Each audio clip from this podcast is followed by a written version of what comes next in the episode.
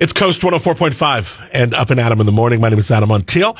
Good morning to you. Thanks for having us tuned in and turned on. We were just talking about John Lindsey. It's, uh, the weather's been crazy right now and it's about to get even more odd. You know, it's like 90 today. Temps like 85 up and down the coast.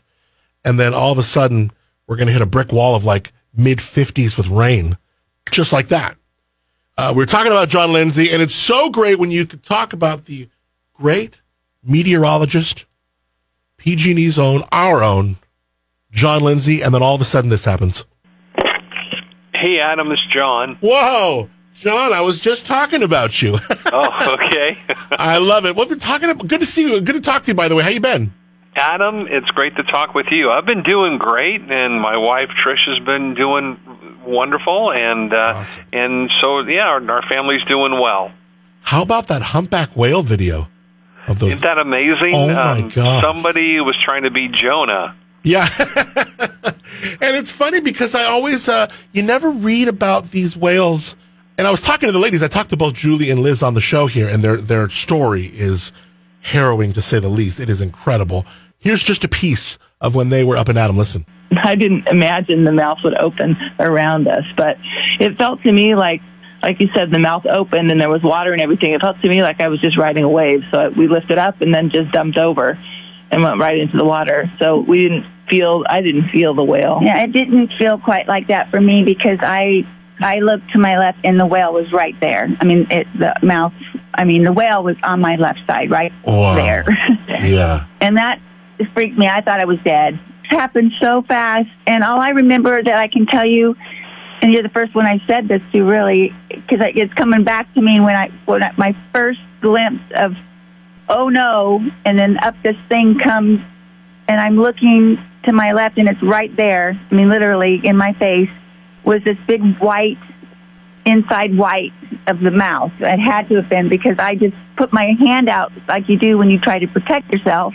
That's all I remember, and it was huge. You never really read about a whale like hurting anyone. Like they don't have some radar or sonar or whatever they do. Now this was obviously all too close for comfort, but uh, yeah, even back to Jonah, like he ended up okay, didn't he?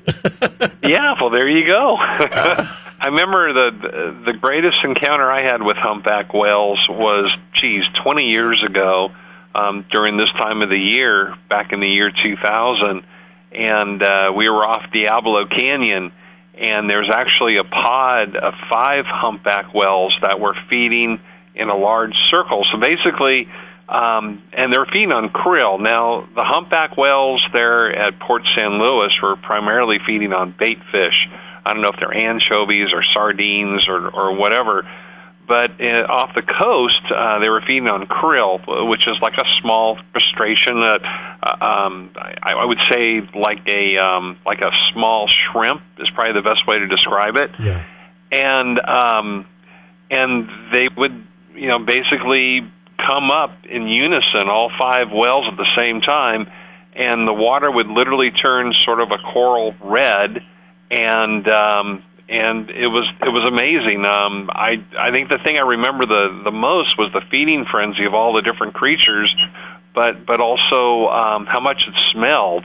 I mean, that baleen and that krill, it, it was a smell that I'll never forget Wow. pretty remarkable to say the least. So Yeah, she was saying she got up back to her car, realized she didn't have her car keys anymore, but also Oh, that- yeah, I know, but uh, shook out her shirt and a ton of fish just start popping out of her shirt.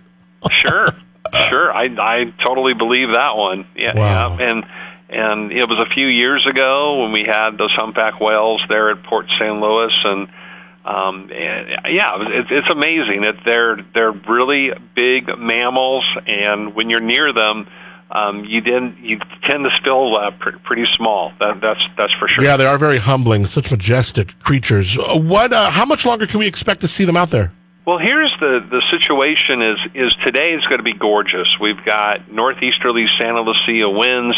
The temperatures are going to range between the high 60s to the low 70s along the beaches and the inland and coastal valleys, such as San Luis Obispo. We're expecting temperatures um, probably in the mid to high 80s today, and then it's going to be a more or less kind of a whiplash weather pattern as a cold front makes its way down the California coastline it's going to bring in a much uh, colder uh, air mass uh, to the central coast. And along with, with colder temperatures, it's going to be very windy. And we're going to see rain on Saturday morning. Not a lot of rain, probably about a tenth to maybe a half an inch uh, of rainfall as that cold front moves through the central coast on Saturday morning. And then an upper level trough will follow on Sunday and produce more scattered rain showers. And then the uh, very steep pressure gradient will develop on Sunday, and we're probably going to see between 32 to 46 mile per hour with gusts to 60 mile per hour winds uh, along the along the coastline. And uh, what that means will be a lot of upwelling, uh, really big waves uh, along our coastline, probably up to around 16 or 17 feet. And I've got a feeling a lot of times when you have those oceanographic conditions developing like that, um, they tend to disperse the bait fish, and consequently, the humpback whales move further out to sea.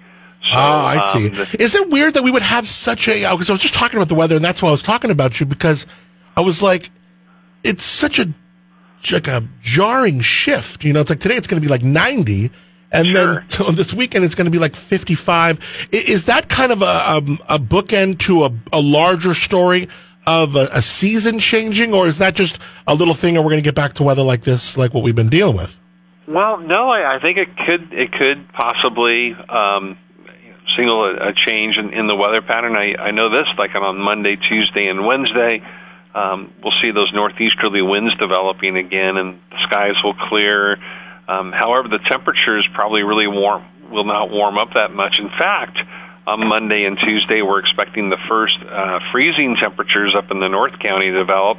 Probably see overnight lows dropping down to 29, 30 Ooh. degrees or so, and wow. a few of the few of the sheltered valleys will probably get down below freezing.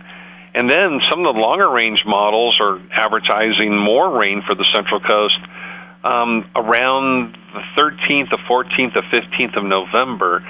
So we may begin, we may finally begin into a more wetter, you know, weather pattern, which is something we desperately need. Yeah. Not only to to um, reduce the the threat of drought, but just to you know decrease the fire threat. So it's really mm-hmm. wonderful news, Adam. Well, and good. I've got my fingers crossed, but it does seem like you know we're we're sort of going from summer right to winter and, and kind of bypassing fall I, I would say. But yeah. it, it's a dramatic change. It's going to be a, a huge change in the weather pattern this weekend. Well no I've always uh, it's been remarkable that I've shared because I learned from you that you know September a, a warm month for California but October is really the one where the beaches really warm up right yeah, so in our inland valleys, such as Paso Robles, the warmest months are July and August. And then um, historically, the warmest month in our coastal valleys, such as San Luis Obispo, is September. And then the warmest months along the beaches, uh, well, is October into early November. It's, ama- it's amazing. And it's then, happening right now, just like just like clockwork. How interesting! Yeah, now we're going to finally transition to to a, a weather pattern that's to me, it's more reminiscent of, of late fall and, yes. and winter. So, got my Indeed. fingers crossed. Oh, I'm so glad we got you on the phone, John. It's just always so good to talk to you. I hope you're well. And if I don't talk to you in, until uh, after Thanksgiving, I wish you and your family a blessed Thanksgiving, my friend. Well, Adam, and, and same here. Um, you do a wonderful job. It, it's always fun to listen to you in the morning when I'm commuting about, and I just wish you and your family the, the very best, Adam.